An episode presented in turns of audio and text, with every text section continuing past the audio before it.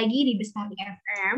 Lama banget nih kita nggak bikin podcast, kayaknya lebih dari lima bulan, lama banget ya. Dan tahun ini akhirnya kita bikin podcast yang baru nih, bareng narasumber kita yang tentunya keren banget.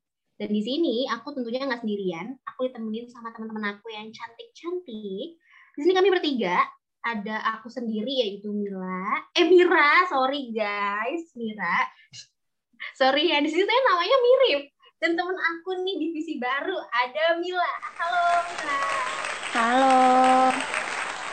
Kenalin aku Dan Mila. tentunya nih ada narasumber kita yang keren yaitu Kak Dresta. Halo Kak Dresta. Halo semuanya.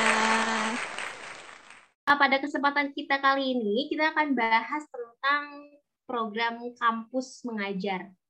Uh, buat teman-teman nih yang pengen ikutan kampus mengajar di angkatan berikutnya jangan di skip terus dengerin karena kalau bakal di skip informasinya bakalan potong-potong nah sebelum itu sebelum kita masuk nih ke pertanyaan dan informasi kita gali terus kita pengen kenalan dulu sama narasumber kita yaitu Kak Desta ya yuk Kak Desta mungkin diperkenalkan diri dulu Iya, halo semuanya. Perkenalkan, nama aku Dresta Andaifa Widakdo. Aku mahasiswa kampus mengajar angkatan 2 dan sekarang sedang uh, menjalani perkuliahan di Universitas Jenderal Sudirman, jurusan Sosiologi di semester 6.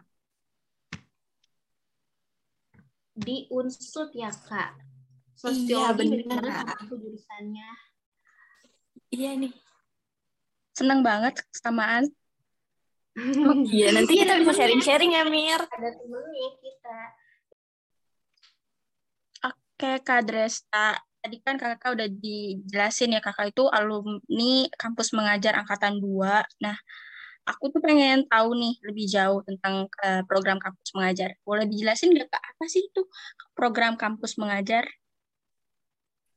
Oke, okay, jadi uh, kampus mengajar itu merupakan bagian dari kampus Merdeka, program yang diadakan oleh Kemdikbud yang memberikan kesempatan bagi kita nih para mahasiswa untuk membantu guru dan kepala sekolah di tingkat level SD dan SMP dalam menggelar kegiatan pembelajaran yang terdampak pandemi ini.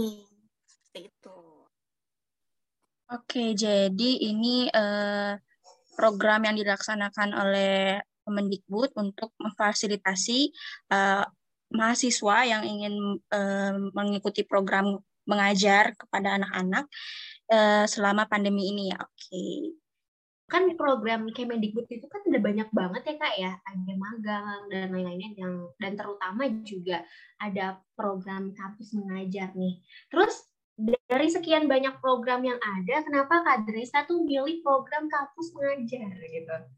Kan banyak gitu pilihannya. Oke. Jadi akhirnya aku menemukan program ini karena aku merasa kayak aku satu visi misi nih sama program kampus mengajar gitu. Karena tujuan dari kegiatan kampus mengajar ini kan adalah membantu eh, anak-anak sekolah anak-anak yang sekolah di daerah tertinggal atau di daerah 3T gitu. Dan aku itu dari dulu pengen banget nih ngebantu teman-teman yang di daerah-daerah 3T ini. Untungnya ada program ini jadi aku bisa mewujudkan keinginanku untuk membantu teman-teman di daerah 3T terutama di bidang pendidikannya kayak gitu. Makanya aku kenapa uh, milih kampus mengajar ini. Berarti kakak itu ngajar di program eh di program di sekolah 3T. Kalau boleh tahu 3T itu apa ya kak? Oh, 3T itu adalah uh, daerah tertinggal, terdepan dan terbelakang. Berarti Kak Dresta di tempat ditempati di sekolah mana tuh Kak? Oh, kebetulan sekolahnya itu ada di belakang rumah aku nih, dekat di SDN Loji 3 Kota Bogor. Berarti uh, penempatannya itu sesuai dengan domisili ya, Kak? Atau random nih? Ah, karena angkatan 2 ini masih uh, pandeminya ini masih sangat tinggi uh, kasusnya, hmm. jadi di uh, diusahakan di tempat domisili. Tapi untuk angkatan sebelum aku dan sesudah aku, setauku itu udah mencar-mencar sesuai dengan uh, sekolah yang dituju. Berarti awalnya itu sesuai domisili dan sekarang COVID juga waktu waktu kemarin-kemarin ya angkatan yang kemarinnya itu pas kemarin banget ya mungkin udah agak turun. Mungkin yang sekarang lagi nonjak lagi mungkin kemungkinan ya kebakalan domisili lagi kali ya kak. Tergantung kondisi covidnya gimana ya kak. Iya benar kita juga lihat kondisi pandemi yang sekarang seperti apa? Baik. Uh, terus nih kak aku mau nanya uh, apa aja sih kegiatan dalam kampus mengajar itu? Kegiatan di kampus mengajar ini uh, sebelum itu kita udah dikasih pembe pembekalan. Untuk sebelum penerjunan kita udah dikasih pembekalan untuk meningkatkan literasi dan numerasi siswa dan juga pendidikan karakter siswanya. Tapi uh, di sana juga kita membantu kepala sekolah, guru, dan sekolah untuk melaksanakan pembelajaran jarak jauh yang sedang dilakukan karena pandemi ini. Dan di sekolah juga, uh, aku dan teman-teman kelompokku itu memperbaiki sistem sistem-sistem di uh, sekolah di sana, kayak sistem perusahaan, administrasi sekolahnya, dan fasilitas yang ada di sekolah. Itu. Oke, jadi pas uh, di kampus, eh di sekolah yang kakak uh, di SD yang kakak tempati waktu itu kegiatan apa yang uh, kakak pilih untuk dikembangkan? Oh, karena dulu aku uh, pas uh, terjun di sekolah itu aku ngelihat seperti uh, sistem administrasi perpustakaan yang masih kurang baik itu akhirnya teman-teman aku dan teman-teman memutuskan untuk memperbaiki sistem perpustakaan itu. Lalu yang kedua, sekolahnya terlihat gersang, makanya kita diadain adanya Go Green. Dan tentunya uh, fokus utama kita adalah meningkatkan uh, literasi dan numerasi siswa. Oke, jadi kakak di sana ngajarin semacam uh, berhitung dan membaca ya, metode-metode seperti iya. itu. Uh, kalau boleh tahu nih kak, uh, itu kan basicnya ada pendidikan ya. Uh, kalau di program kampus mengajar itu sendiri itu eh, boleh nggak sih kalau dari jurusan lain selain yang jurusannya relate ke pendidikan gitu? Atau boleh banget, boleh banget teman-teman dari jurusan lain mau dari jurusan pariwisata atau dari jurusan kayak aku sebenarnya sosiologi bukan pendidikan, tapi aku masih bisa kok mengikuti kegiatan kampus mengajar ini. Ini terbuka untuk semua jurusan. Oke, jadi ini benar-benar uh, waktunya mahasiswa untuk pengabdi ya, walaupun dia nggak uh, relate gitu ya uh, jurusannya ke pendidikan, tapi kalau dia emang uh, suka dengan anak-anak atau suka dengan uh, memajukan pendidikan itu sendiri, dia bisa ikut kampus mengajar ini ya. Terus kak, untuk mengikuti kampus mengajar ini kira-kira perlu waktu berapa bulan nih? Hmm Menurutku waktu yang ditentukan ini sebenarnya sangat bentar ya, tapi kalian bisa memaksimalkan waktunya sebaik mungkin. Itu uh, untuk angkatan aku itu waktunya adalah satu semester atau enam bulan. Berarti untuk enam bulan untuk pelajaran kampusnya gimana tuh kak? Apa ah. kita enggak ikut mata kuliahnya atau langsung kita ngajar aja di sekolah itu atau gimana tuh? Oke. Jadi kebijakan kampusnya itu berbeda-beda, tapi dari uh, kampus mengajar ini sudah ditetapkan untuk mengkonversi 20 SKS saja dari uh, mata kuliah yang sudah diambil kayak gitu. Tapi uh, ada juga beberapa kampus yang uh, kampus mengajar iya dan belajar juga tetap seperti itu. Jadi tergantung kebijakan kampusnya kayak gimana ya, Kak? Iya, benar.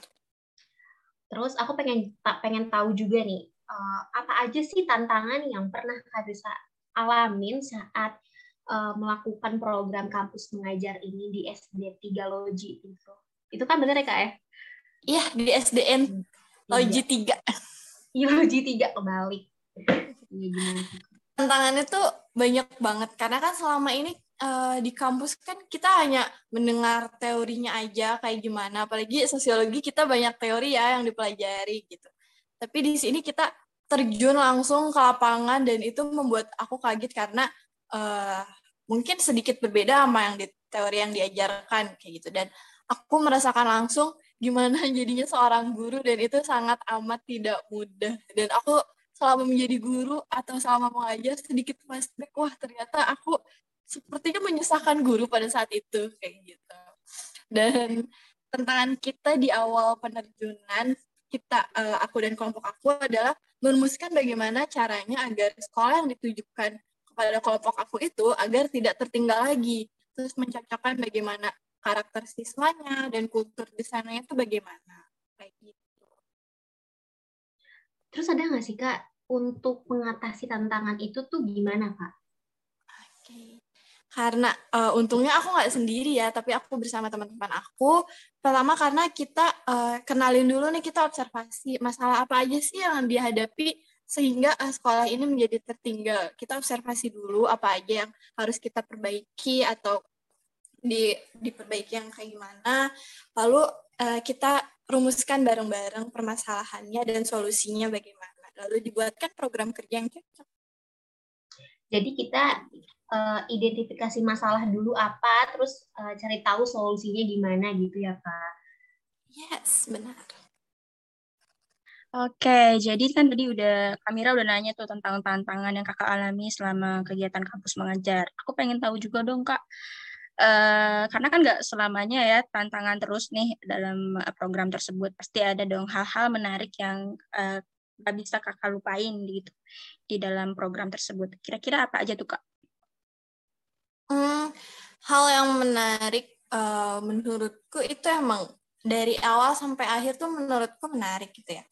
Ketika uh, terutama ketika aku bisa melihat siswa yang dulunya masih tertinggal terutama di numerasi dan literasi yang mereka belum bisa paham angka, dia belum bisa menghitung, mereka belum bisa membaca gitu. Perlahan bisa menunjukkan perubahannya kayak perlahan-lahan bisa uh, menghitung atau perlahan-lahan bisa memahami uh, kata per katanya lalu menjadi kalimat itu uh, menunjukkan perubahannya itu membuat aku kayak ini menarik banget. Karena aku uh, jujurnya belum pernah merasakan yang kayak gitu. Dan uh, aku juga nggak hanya memperbaiki di siswanya tapi aku juga memperbaiki di administrasinya dan bagaimana mereka uh, beradaptasi dengan teknologi. Karena sekarang adalah pembelajaran jarak jauh di masa pandemi ini kan. Terus perlahan dipakai di kegiatan belajar mengajar Oke, jadi Kadresta ini banyak juga ya melakukan apa ya semacam perubahan-perubahan kecil ke kehidupan mereka sehingga mereka lebih up lagi gitu. Uh, terus kak, kalau misalkan kan tadi kakak uh, ngomong kalau misalkan kakak itu fokus ke literasi sama numerasi, berarti kakak uh, melakukan metode-metode tersendiri ya untuk mereka biar bisa lebih cepat untuk menang. Uh, lebih cepat untuk mengerti gitu apa yang kakak jelasin kalau kampus mengajar ini lebih ke mengarah uh, literasi dan juga numerasi. Eh, numerik, maksud saya numerik. Uh, iya. Berarti kalau kegiatan akademiknya kayak belajaran secara formal itu masih ke guru ya, Kak? Iya benar. Untuk kegiatan-kegiatan pembelajaran kayak ada tema satu, tema dua, atau ada pembelajaran bahasa atau pembelajaran lainnya itu kita masih diserahkan kepada guru karena sebenarnya kita uh, hanya fokus pada literasi numerasi dan kita nggak hanya fokus pada mengajar kita juga fokus pada sistem sekolahnya kayak gimana dan administrasinya bagaimana di sekolah. Oke baik. Terus ada nggak sih kak kriteria khusus untuk daftar di kampus mengajar? Mungkin teman-teman ada yang udah ancang-ancang nih pengen ikutan gimana nih kak kriteria khususnya agar bisa diterima di kampus mengajar? Kriteria khusus yang kayak harus good looking itu nggak ada, itu nggak ada, ada di kampus mengajar nggak ada. Tapi ada syarat-syarat yang harus dipenuhi kayak uh, merupakan mahasiswa aktif dari program studi S1 dan vokasi PTN maupun PTS di bawah naungan Ditjen Diktirestek Kemendikbud Tristek dan untuk teman-teman yang kayak punya memiliki prestasi, pengalaman mengajar nih kayak teman-teman fisik pengajar dan organisasi itu akan mempunyai nilai tambahan tersendiri. Perlu digarisbawahi ya teman-teman Kemendikbud ya untuk anak UIN uh, coba ya uh, kita untuk merenung dulu di kampus mengajar, di fisik pengajar aja kalau mau ikutan nggak apa-apa. Kalau di kampus mengajar kini kita nggak bisa gitu. Ya. Karena kita di bawah Kementerian Agama nggak sih, bukan di bawah iya, Kementerian belum kerja sama kayaknya belum kerja sama. Ayo dong kayak uh, Kemenang kerja sama gitu. Aku juga pengen ikutan sebenarnya. Iya, kayaknya menarik gak banget gak gitu. sih? Ya Allah. Menarik banget, seru aja nggak sih? Iya, benar ya, banget. Apalagi ngajar. Mm -mm, apalagi nambah-nambah pengalaman kayak gitu kan. Mm -mm. Oke, tadi kan udah dijelasin ya kayak uh, kriteria khususnya, tapi nggak ada yang good looking gitu ya, nggak ada uh, nggak fisik itu nggak menentukan kriteria khusus gitu.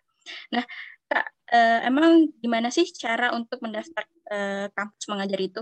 Dulu kakak tuh kayak gimana boleh dijelasin uh, sampai kayak memutuskan untuk uh, kayaknya aku ikut kampus mengajar aja deh gitu. Oke. Okay aku cara daftarnya kemarin tuh aku tahu informasi ini karena aku lagi iseng nih scroll Instagram dan ketemu namanya program Kampus Merdeka dan salah satunya pas aku stok-stok lebih lanjut itu ada salah satunya kampus mengajar. Nah, di Instagram kampus mengajar itu mereka update update banget tentang uh, timelinenya, timeline pendaftaran, lalu berkas-berkas apa saja yang harus disiapkan dan mereka juga ada konten-konten menarik juga di sana.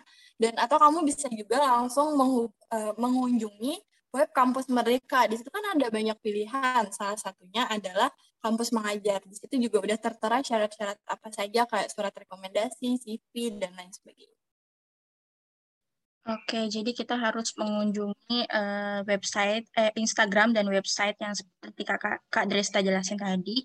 Uh, terus kak, setelah kita udah daftar nih di websitenya, uh, nanti ada semacam interview atau seleksi ulang nggak gitu? Jadi apa semuanya pendaftar uh, langsung masuk? Oh, enggak. Uh, walaupun yang diterimanya banyak, ada berasan ribu, tapi itu telah melewati beberapa seleksi. Untuk angkatan dua sendiri itu ada satu seleksi, jadi uh, seleksinya itu uh, online seperti itu. Dari situ mulai terkikis, eh ter, bukan terkikis, mulai uh, terseleksi satu persatu. Oke, tapi seleksinya tetap dilakukan secara online ya? Semuanya full online ya? Oke oke, itu boleh dicoba teman-teman. Kan online nggak bisa nggak harus keluar rumah, masa kita harus mager-mageran terus sih ya nggak? Iya bener iya. banget. Harus ada ya, keluar dari zona nyamannya. Ada nggak sih kak pembelajaran berharga saat kakak mengikuti kegiatan kampus mengajar ini? Mungkin bisa di-sharing-sharing ke kita. Pelajaran berharga yang aku dapetin selama mengikuti kampus mengajar angkatan 2 ini dimulai dari pembekalan sampai penarikan mahasiswa itu menurut aku sangat berharga banget di mana aku bisa membantu siswa atau siswi yang selama ini kesulitan belajar selama pandemi karena mereka kurang paham teknologi atau malah fasilitas belajar yang kurang memadai atau eh, faktor-faktor uh, belakang di belakangnya itu mereka uh, tidak mendukung gitu. Dan di situ aku kayak sedikit uh, membantu mereka untuk kegiatan belajar mengajarnya itu ter, terlaksana karena keinginan belajar mereka itu sebenarnya sangat sangat kuat dan sangat tinggi kayak gitu. Cuman ada faktor-faktor yang sampai akhirnya mereka nggak bisa ikut kegiatan belajar mengajar dan mungkin uh, memupuskan cerita uh, cita-cita mereka kayak gitu. Berarti membantu anak-anak yang sekolah di 3T tersebut merupakan pembelajaran berharga ya buat Kak Desta itu sendiri ya Kak? Iya. Benar. Selanjutnya Kak, aku pengen tanya selain uh, dari anak-anak pelajaran berharga mengenai anak-anak tadi, kira-kira ada nggak sih pelajaran berharga kakak itu di uh, bersama teman-teman kampus mengajar lainnya gitu? Kayak misalkan kan kakak ngajar di sekolah 3T tersebut pasti nggak sendirian dong, pasti berkelompok. Itu ada nggak pelajaran berharga di situ yang bisa kakak petik? Oke. Okay uh, pelajaran yang berharga yang pertama itu uh, kalau untuk urusan berkelompok yang pasti kita harus uh, sangat menghargai ya. Karena kelompok di sini bukan kayak beda, berbeda banget sama kelompok uh, di kampus yang biasanya kita jalanin. Itu sangat berbeda. Uh, mungkin kalian bisa belajar sedikit-sedikit gimana cara menghargai uh, orang yang dalam berkelompok gitu. Karena uh, manusia kan pada dasarnya adalah berkelompok gitu jadi uh, kita mulailah belajar uh, berkelompok kayak gimana biar visi misi tujuan dan uh, itu kita akan tercapai dengan sendirinya kayak gitu. Berarti diutamainnya kerjasama dalam tim ya nggak sih Kak Dresta? Iya, kerjasama dalam tim adalah kuncinya. Kuncinya. Tuh, buat dunia kerja juga bisa tuh teman-teman. Itu kunci. Karena nggak mungkin kita kerja sendirian. Iya ya. Iya. Capek. Capek sendirian. Capek. Wow. Oke, uh, selanjutnya Kak kan udah dijelasin tuh tentang pelajaran berharga yang tadi Kakak jelas. Uh, udah selanjutnya nih Kak, kan Kakak udah kasih tahu kita tuh tentang pelajaran berharga mengenai anak-anak dan teman-teman di kelompok. Nah, aku pengen tahu, uh, pengen minta saran atau tips nih uh, dari kakak kepada buat teman-teman semua yang uh, nanti dengerin ini yang akan mendaftar ke kampus mengajar nantinya uh, kira-kira kakak bisa nggak kasih tips ke kita? Kayak tips untuk teman-teman mahasiswa yang akan uh, mengikuti kampus mengajar di angkatan 3 atau 4 atau seterusnya itu lakukan uh, tesnya sejujur mungkin dan untuk teman-teman yang udah terjun langsung ke lapangan itu tips dari aku adalah kenalin dulu karakter sekolah mereka dan kultur mereka tuh kayak gimana lalu rancang program kerja yang akan kamu bawa dan maksimalkan waktu sebaik mungkin karena program ini nggak bisa kamu ikutin selama dua atau tiga kali karena cukup sekali aja kamu bisa mengikuti program ini. Jadi kesempatannya sekali aja ya kalau udah daftar nggak bisa ikutan lagi. Gitu. Iya, ini kesempatan langka karena sekali seumur hidup aja. Oh ya Allah, nggak ada kesempatan hmm. kedua nggak tuh? Kasian banget. Ayo guys, ayo teman-teman semua. Nih kesempatan emas banget nih kalau buat teman-teman yang uh, kampusnya berada di naungan Kemendikbud, boleh banget nih dicoba program kampus mengajar. Tinggal diinget-inget nih tips yang tadi Kak Dresta uh, kasih tahu, yaitu jujur, terus uh, mengenal mengenali karakter sekolah, terus merancang uh, program, terus memaksimalkan waktu yang ada. Jadi jangan males-malesan ya. Ya nggak boleh mager-mager, karena waktu akan terus berjalan ya kan. iya, waktu nggak akan nungguin kita sih. Iya, benar banget. Uh, jadi itu penjelasannya yang menarik banget dari Kalista itu sebagai penutup kita hari ini. Teman-teman yang tertarik buat ikutan kampus mengajar bisa bisa langsung uh, cari tahu atau follow di Instagramnya kampus mengajar dan juga buka webnya ya buka webnya cari tahu informasinya lebih lanjut uh, persiapin berkas-berkasnya apa kalau mau daftar. Untuk yang di bawah naungan Kemenak aku juga nggak tahu yang mungkin ada pemberitahuan baru mungkin cari tahu aja mungkin bisa tahu masih belum bisa gitu cari tahu aja. Mungkin emang kalau belum bisa bisa ikutan di kampus di fisik mengajar bahkan oprek oke? Okay?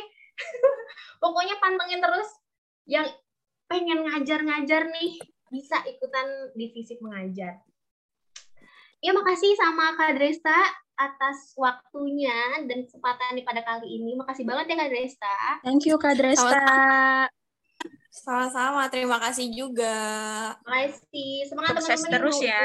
ya Sukses terus. Makasih juga Kamila. Thank you juga. Kamila. love, love. Oke, okay, bye semuanya. Sampai ketemu di podcast selanjutnya bakal lebih menarik lagi. Pokoknya pantengin terus. Kita akan bahas hal-hal yang seru pokoknya.